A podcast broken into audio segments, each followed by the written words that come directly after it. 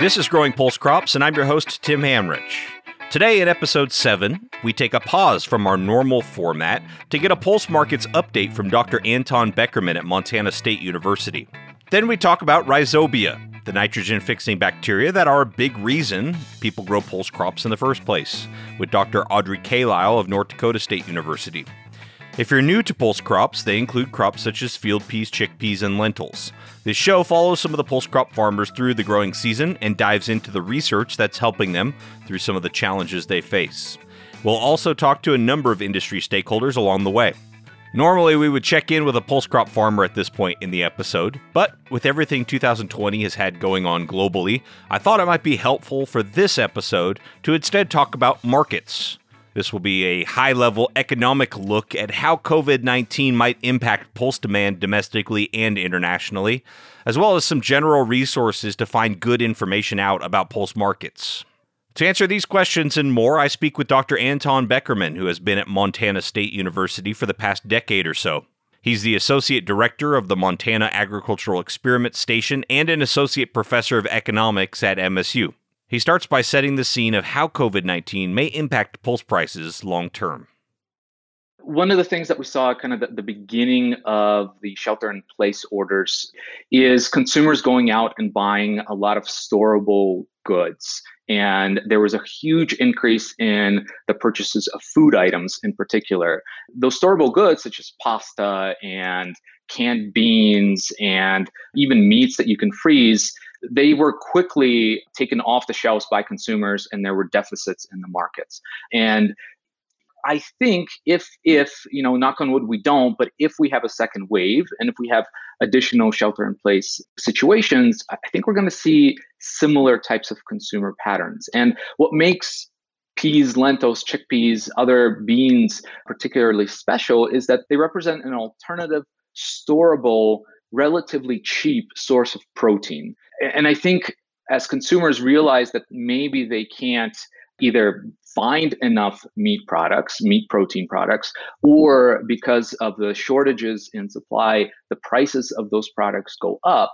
If this pandemic and, and the impacts, the economic impacts of this pandemic continue for a relatively you know medium to long term i'd say 12 to 18 to 24 months I think consumers will likely look more to alternative sources of protein, such as peas, lentils, chickpeas. And if, again, knock on wood, this doesn't happen, but if we have a really long impact of the pandemic, again, the fact that peas, lentils, chickpeas, pulse crops are cheaper alternatives, and we have millions of people who are either out of work or are maybe saving more because they're not sure about their employment certainty, they may decide to switch to buying more of those products. And in a longer run scenario, that may lead to more permanent changes in behavior. So if I have eaten chickpeas and, and peas and lentils for the past year and really reduced my consumption of beef, it is likely that some of those behaviors will stick around after the economic recession ends. And I may actually start just buying peas and lentils because I have learned to like them, uh, where before the pandemic, maybe I didn't think of them as much. If we get a vaccine in the next, you know, five to six months, and beef, which is a luxury good, uh, starts being consumed at pre-pandemic levels, certainly the potential for pulses to become um, more consumed domestically may not be there if, if we have a very quick return to sort of quote unquote normalcy. So that's a really good perspective on the North American consumer. But what about the global outlook? What can we expect from export markets going forward? Yeah, so I, I looked at some uh, export data uh, yesterday as I was kind of preparing for for this podcast, and We've certainly seen a tremendous drop off relative to kind of the golden years of 2015, 2016. Certainly, India, after it instituted their tariffs in late 2017, has not been nearly importing our crops to the levels that they used to. There was some optimism back in late February, early March when President Trump went to India and interacted with uh, Prime Minister Modi, Narendra Modi. And there was some optimism that perhaps the two countries can reconcile and have India remove some of the high tariffs that are currently and still in place on on pulse crop imports, but that really didn't lead to much. And, and now that we have this public health emergency, I, I think those negotiations are kind of off the table for, for now. We've seen a bit of an uptick in sort of looking year to year relative to last year at this time of the year. We've seen an uptick in exports to Canada, an uptick in exports to Mexico, and some increases in exports to East Asian countries. But I think the fact that there is uh, continued uncertainty, not only with the public health emergency, but also with the policies, the trade policies, right? We've instituted the new NAFTA, USMCA, but as soon as all three legislatures, the three countries agreed on it, we had this public health emergency and the borders closed except for essential services, right? And that really puts a damper on how much businesses can interact in those three countries and establish trade deals. Same thing with China. There have been continued geopolitical discussions and um, tiffs, I guess, because of that uncertainty in how those countries are going to interact with each other. Those businesses are not as likely to engage in buying products uh, to the extent that they could have if we had you know no pandemic and and a upward trajectory and sort of the geopolitical behaviors and perspectives of, of different countries. So, um, in terms of trade, I, there's a little bit of optimism, but certainly not much. I, I think we're going to be in the status quo for the next year. Something Dr. Bekkerman is really interested in, and also should be of interest to many pulse growers out there, is the question of how closely do pulse markets follow the markets of other crops a farmer might also grow?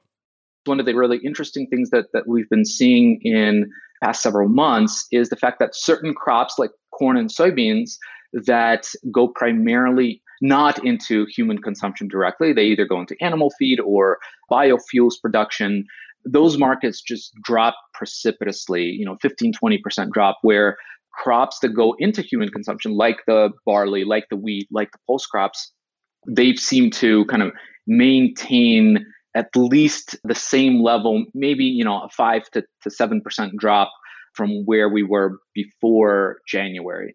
So I'm really interested in understanding how those crops are related and we have traditionally seen that all crops move together, but this is a really interesting kind of case study of looking at how shocks to the consumer side of the market can impact different crops in different markets and, and prices in those markets. I'm interested to learn whether this is a permanent or predictable response to uh, recessions or uh, these kind of situations where consumers are restricted from buying goods or things that affect consumers first rather than producers, which we typically think of market shocks being like a drought or a flood or something like that. And and I think the the interesting uh, the interesting question to me at least is whether there is a difference and whether that difference is predictable.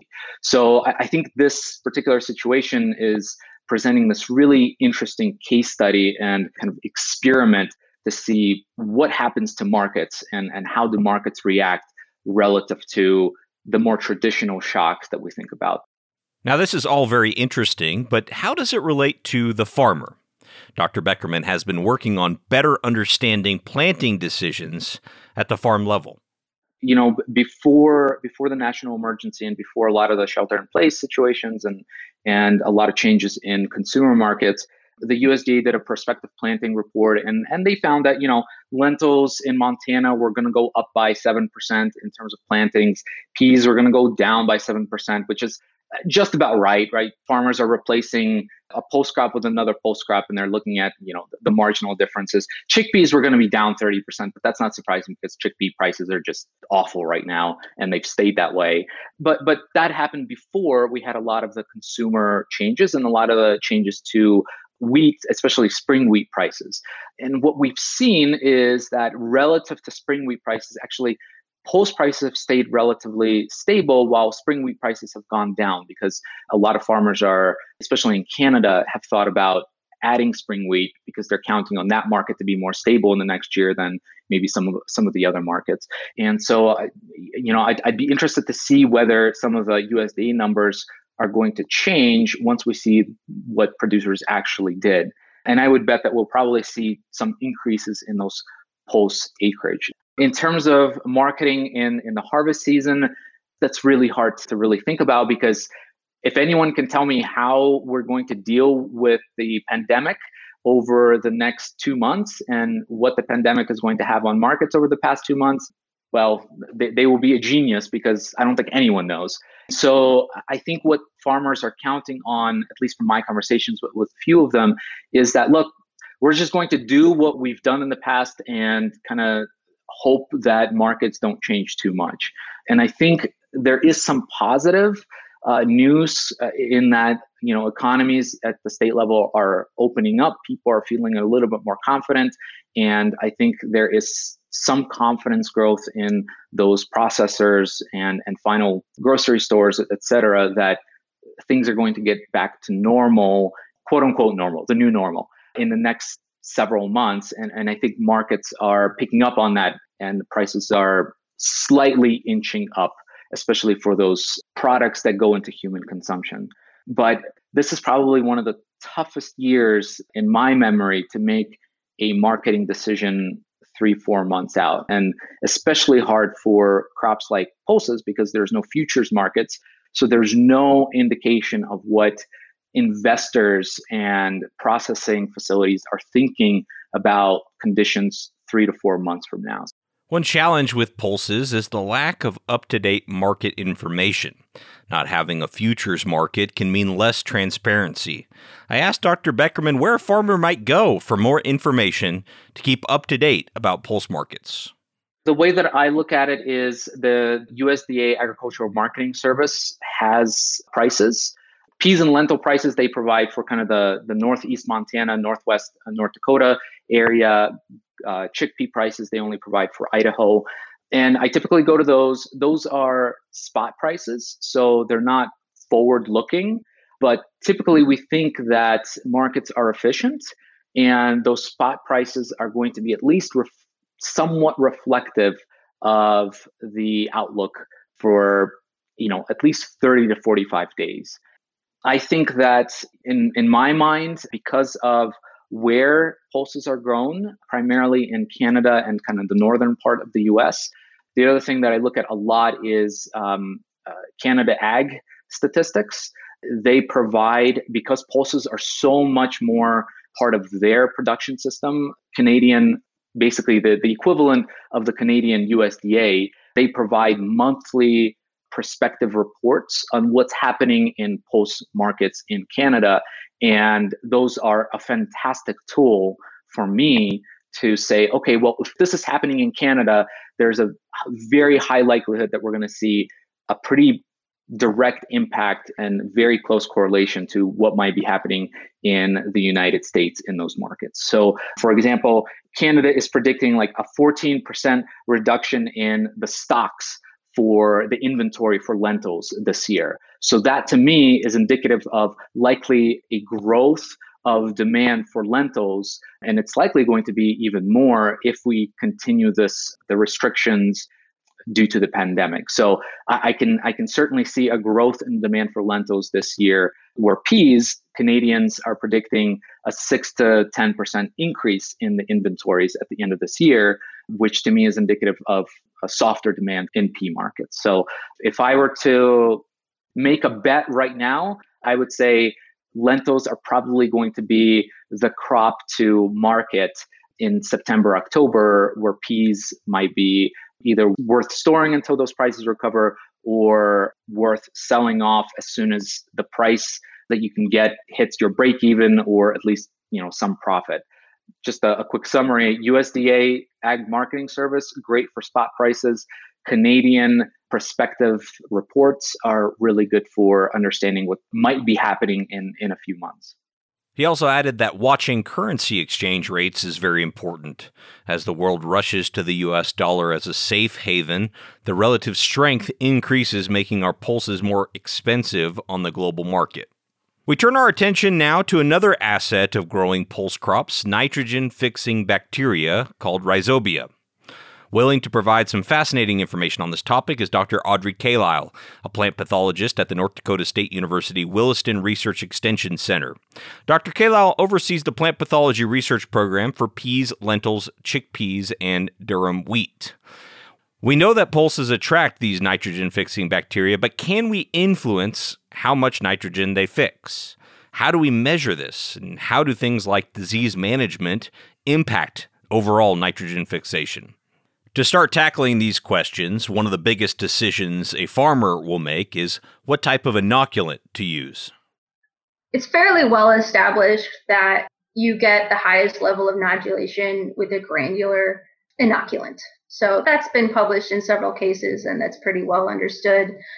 So the granular inoculant to describe it is like little granules of peat essentially and the rhizobia are in these they look like tiny little dirt balls and that goes down with the seed like you know like a starter fertilizer would so it's placed with the seed now you can get a, a dried peat so that's instead of a little granule it's just a powder and that goes on the seed in a slurry and so that's in direct contact with the seed. You apply it before seeding.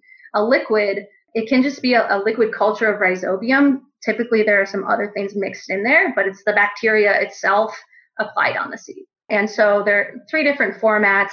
And as I said, we observe the best nodulation with, with granular. Peat is kind of second, and then and we observe less nodulation with, with a liquid inoculum. But a, a farmer is making a decision there based on cost as well because the granular inoculum is the most expensive. And so many folks prefer the liquid because it is the least expensive. However, if you're seeding a pulse crop for the first time on ground that's never seen, well, in the case of chickpeas, if you're planting chickpeas for the first time, then I would certainly invest in a granular inoculum if you want to optimize your nodulation. And in the case of peas or lentils, that's the same rhizobium that nodulates both of those crops. So if you've had peas before in your rotation, you haven't grown lentils, putting lentils on that ground, there should be some rhizobia in the soil. And so you probably won't end up with no nodulation at all. But depending on the length of time, you might still want to invest in, in the granular inoculum. And keep in mind, you should not be growing these crops obviously one after the other, but even just leaving one year in between, the rotation should be longer than that. And so as you go on, those populations of rhizobia in the soil are going to be decreasing. Something interesting about these inoculant products is that they're sold over a really large geographic area, in some cases nationally, uh, which of course spans various soil types, climates, and different native flora in the soil. So, are they equally effective everywhere, despite whatever environment they're being applied to? And will they remain in that soil over multiple years? Well, Audrey's done some work to try to start answering some of these questions. I looked at chickpea fields in 2018 in Northwest North Dakota, and my collaborator and I, uh, Matthew Crook, he's from Weber University. He's a, a specialist in genetics, rhizobial genetics. I took soil samples from these fields where they had either been planted to chickpea or were going to be planted to chickpea, and that was the spring of 2018. And put these soils into pots and you know did everything under sterile conditions, uh, grew chickpeas into pots, and essentially half of the soils that had never seen chickpeas before, the growers reported they never grown chickpeas before, there were rhizobia in the soil that were nodulating the chickpeas. So I was able to obtain nodules. However, when we, you know, went back and we sampled plants from farmer fields, so we dug up plants and isolated bacteria from the nodules of the field grown chickpeas, you know, versus our lab grown chickpeas. 20 out of the 23 of the of the nodules, and each nodule was a different field, was from the inoculant isolate. So we com- we compared that using multiple genes to uh, inoculant isolate strains, and, and only three nodules had non-inoculant strains present. So even though there are rhizobia present in the soils, it appears that at least a very closely related strain, is the one that's predominant in the nodules. So that's an interesting question to me. And then in the case of those three non inoculant isolates, are those ones going to be really competitive strains that could be mined for future use in an inoculant product? As a plant pathologist, much of Audrey's work deals with trying to eliminate certain biological organisms in the soil. So I wondered if disease management of soil pathogens can actually end up having harmful effects on these beneficial bacteria. I think the main thing that people would think about would be seed treatment for the root rots and if that interferes with nodulation. And I would say it could. I have some of my own work on chickpeas where one chemistry appeared to reduce nodulation by about half. And that was where I applied the chemistry. It was allowed to dry on the seed overnight. And then a liquid formulation of the rhizobial inoculant was applied to the seed and then immediately planted. And so, in terms of the timing of things, that would be considered ideal. You know, you apply the inoculum and immediately seed. What you don't want is a, like a liquid inoculum sitting on the seed, particularly if it's treated. And I would say it just it would probably have to do with the, the chemistries and the formulations. So some formulations of seed treatments have been specifically formulated to be more rhizobial safe. And so I, I would say yes, it's possible. Whether you, you notice a problem would depend. And I would think your risk would be less in the case of a, a rhizobia inoculant that's applied as a granular rather than directly on the seed. So, how can we measure the effectiveness of an inoculant and just overall performance when it comes to attracting rhizobia? Is it as simple as just counting the nodules? I think it'd be the most straightforward measurement is something anyone could do. Is just dig up the plants, wash the roots, and, and count the number of nodules. People also uh, measure dry weight because um, nodules can differ in size and the size can be related to how much nitrogen is getting fixed. A very small nodule, um, in particular a nodule that is white, uh, is, is likely to be non-fixing. You know, a large nodule that is pink, pink being the color of the, the hemoglobin, so that pink coloration is really an indication of nitrogen fixation. So a large pink nodule is going to be fixing more nitrogen than a small white nodule. So nodule number alone isn't going to necessarily communicate to you all uh, you would need to know about the health of the symbiosis. But generally speaking, when, when we're counting nodules on plants and we're seeing a, a high number of nodules, most of the nodules that we're seeing are those healthy ones. Important to note, though, however, that measuring nodules is not the same thing as measuring nitrogen fixation itself. No, measuring nitrogen fixation is, is very complicated. there's there's multiple methods you you could use. Probably one of the most straightforward ways to do it under controlled conditions is where you have no additional nitrogen applied so, and your growth media is like perlite or something that doesn't have any nitrogen in it and then you you know you don't inoculate a plant so there are absolutely no nodules on that plant versus a plant with with nodules nodules from you know say x number to x number and then comparing the amount of nitrogen in the tissue or comparing the biomass of the plants so if the the plant is completely deprived of nitrogen where you don't inoculate you can compare that to situations where you have the symbiosis taking place. So that would be like the most basic way to measure it. But there are more more complicated ways to measure fixation, including fertilizing with N15 and measuring the amount of N15 in a legume versus a reference plant that does not fix nitrogen like wheat. And basically measuring the amount of that N15 gives you an idea of, of how much fixation is taking place versus uptake of nitrogen from the soil, which you have fertilized with this kind of marker nitrogen. Okay, I need to take just a time out at this point in the show to address a basic question that I've never bothered to ask. So, at the risk of sounding dumb here, when we see a nodule, what exactly are we looking at? I mean, I know it's the physical manifestation of these beneficial bacteria being there, but why does it show up that way? So the nodule is a plant structure. It's made up of plant tissue. Inside are the bacteria. So when you're looking at the nodule, the outside tissue, it's all plant. And then inside, the bacteria are all encapsulated in plant cells and they fix nitrogen inside of plant cells. So the, the bacteria are still kind of kept separate from the plant. So the benefit to the rhizobia, right, is that it's protected, it's fed, it's essentially cultured by this plant, right? And then as I said before, the nitrogen fixation reaction is sensitive to oxygen. And so the plant produces that like hemoglobin, which will protect the reaction from the oxygen. The oxygen can also be a, a way to sanction the bacteria if they're not needed or if they're cheating, because there are some cheater rhizobia that can enter the plant and get nodule and everything and then not fix as much nitrogen as another strain. Cheater rhizobia is just one more example of how complex the rhizosphere is. Fascinating stuff. Now, when a farmer wants to evaluate their nodulation, when do they go check for it? Um, if you want to look at nodulation, I would say shoot for three to four weeks.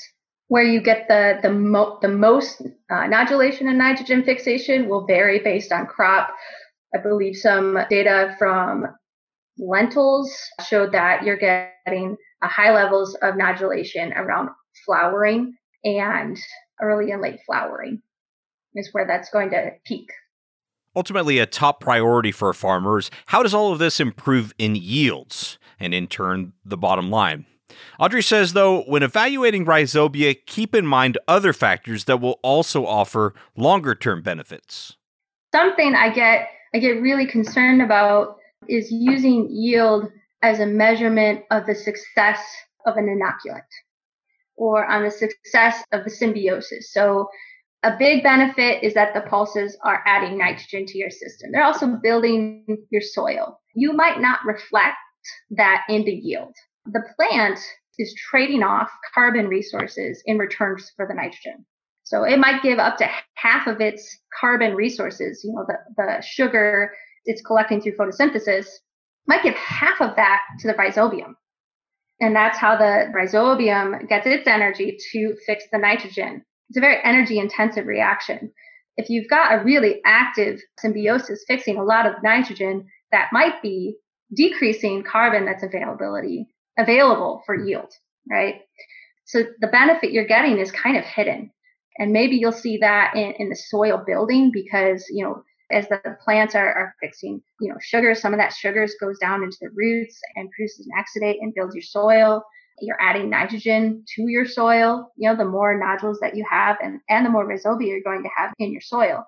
So I would be careful when folks say they're not seeing the yield benefit to inoculation because that might not be the best way to understand whether you're you're achieving what you want to achieve. Thank you so much, Dr. Audrey Kalil and also Dr. Anton Bekkerman, for being on the show. I think both topics of markets and rhizobia are fascinating and relevant to growing pulse crops today. We have a lot more great information coming your way throughout the 2020 growing season. Please subscribe and tell a friend who's also interested in pulses. You can find all of the episodes over at www.growingpulsecrops.com. This show is brought to you by the Pulse Crops Working Group with support from the North Central IPM Center. We're releasing two of these every month throughout the growing season, so we look forward to bringing you your next episode very soon.